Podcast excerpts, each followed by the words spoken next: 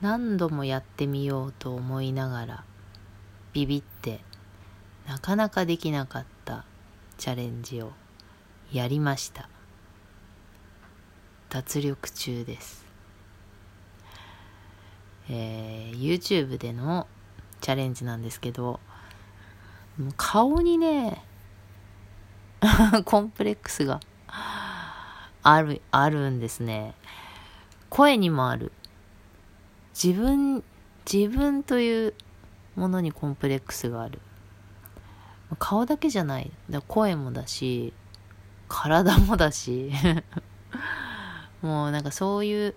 自分を好きになるみたいなことも、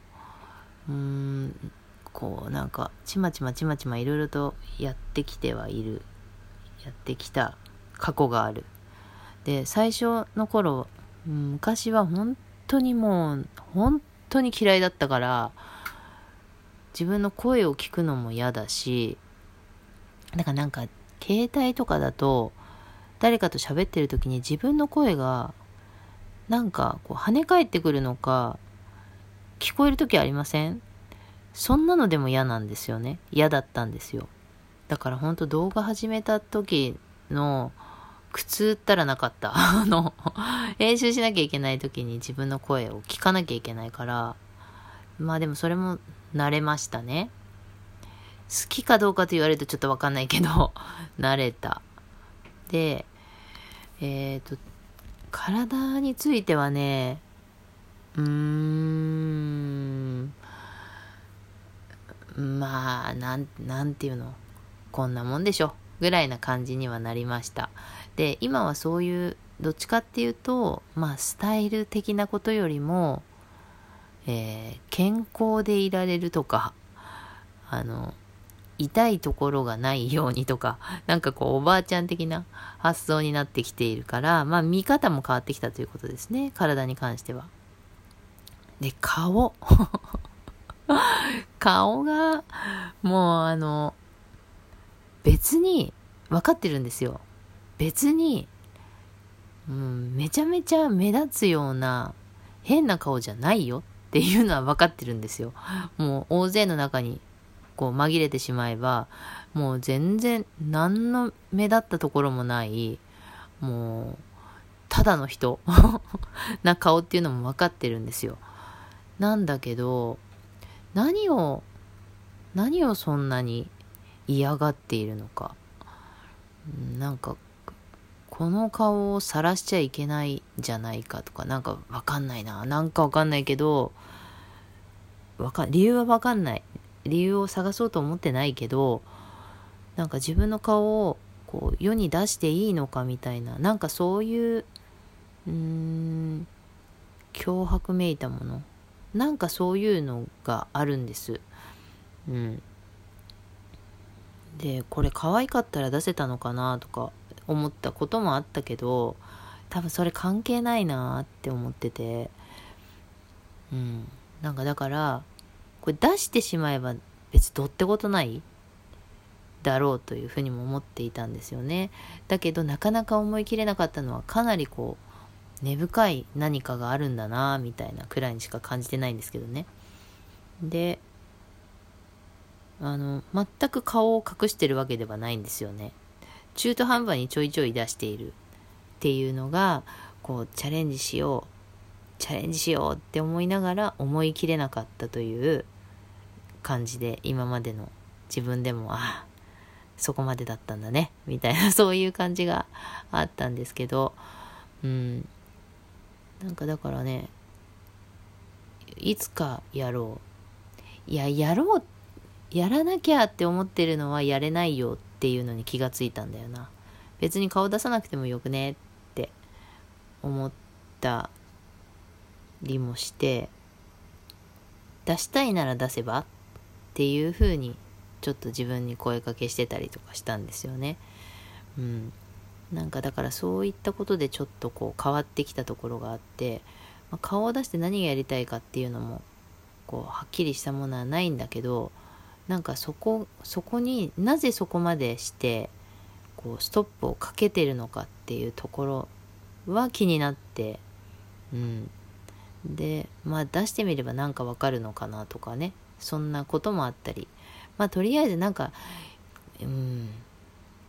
やってみようってなって。でうん。なんかやっぱりきっかけがあった方がやりやすいっていうところもあって。なんか今日がスペシャルな日っぽいから そんな理由で。ということだったんですけど一応ねやってみるっていう時にあの準備はしますね。ただやるっていうのではなくてこれはもう安定剤的ですよね。どんなことを話すのかみたいなことをちょっとだけ準備して頭の中であの思った通りにもちろんあの話が運ばないということもあると思ってライブなのでね。そういう時には何が起きるか分かんないから話の展開もどうなっていくか分かんないけれどもまあ、えー、軸を一つ決めてこれについて話そうみたいなことで始めたんですけどうん。やってみたかったという気持ちに従ってみるっていうことのあちょっとまだ分かってないな。これをやってうんなんか感じたものはあったのかっていうとちょっと分からんけれどもやってよかったっていうのは今思ってます。で、まあ、このあとこれがどう続いていくのかっていうのもね今まだ分からないけど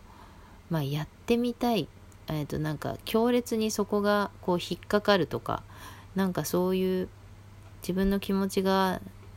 あのすごく反応していることに関しては、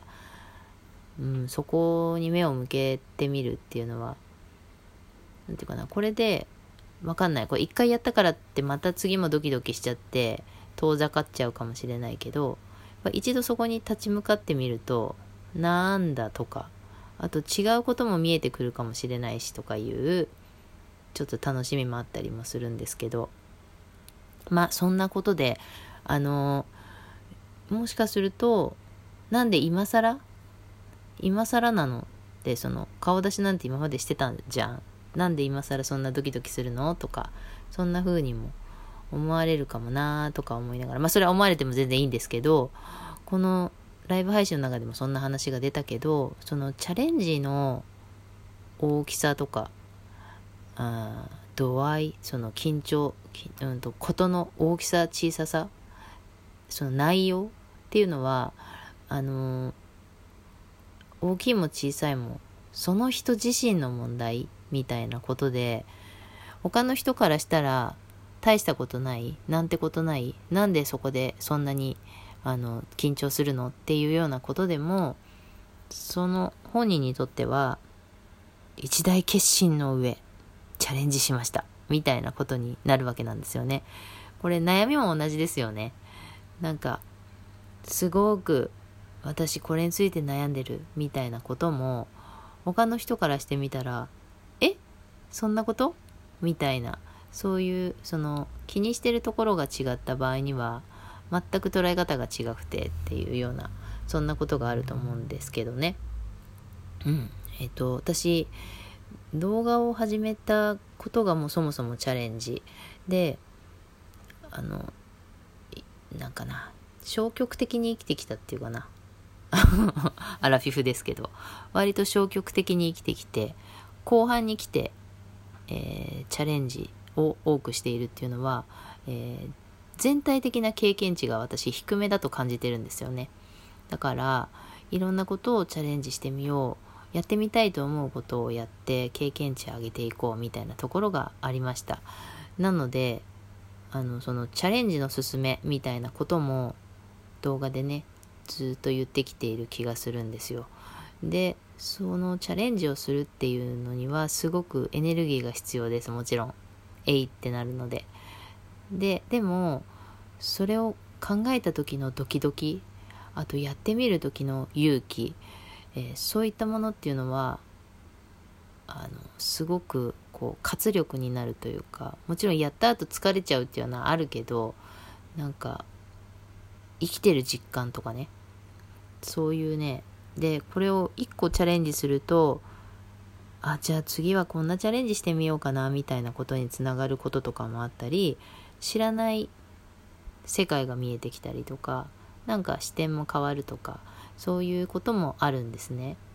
なのであの、まあ、これからも私もチャレンジしていけるようにしたいしチャレンジをおすすめしたい。まあでもおすすめというよりも私のチャレンジ見ていただいてあチャレンジって楽しそうだねって思ってもらえたらすごく嬉しいです。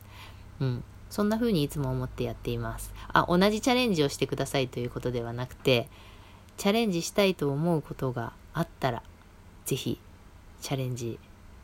してみてくださいというようなことですね。はい。そんなことで、えー、今日は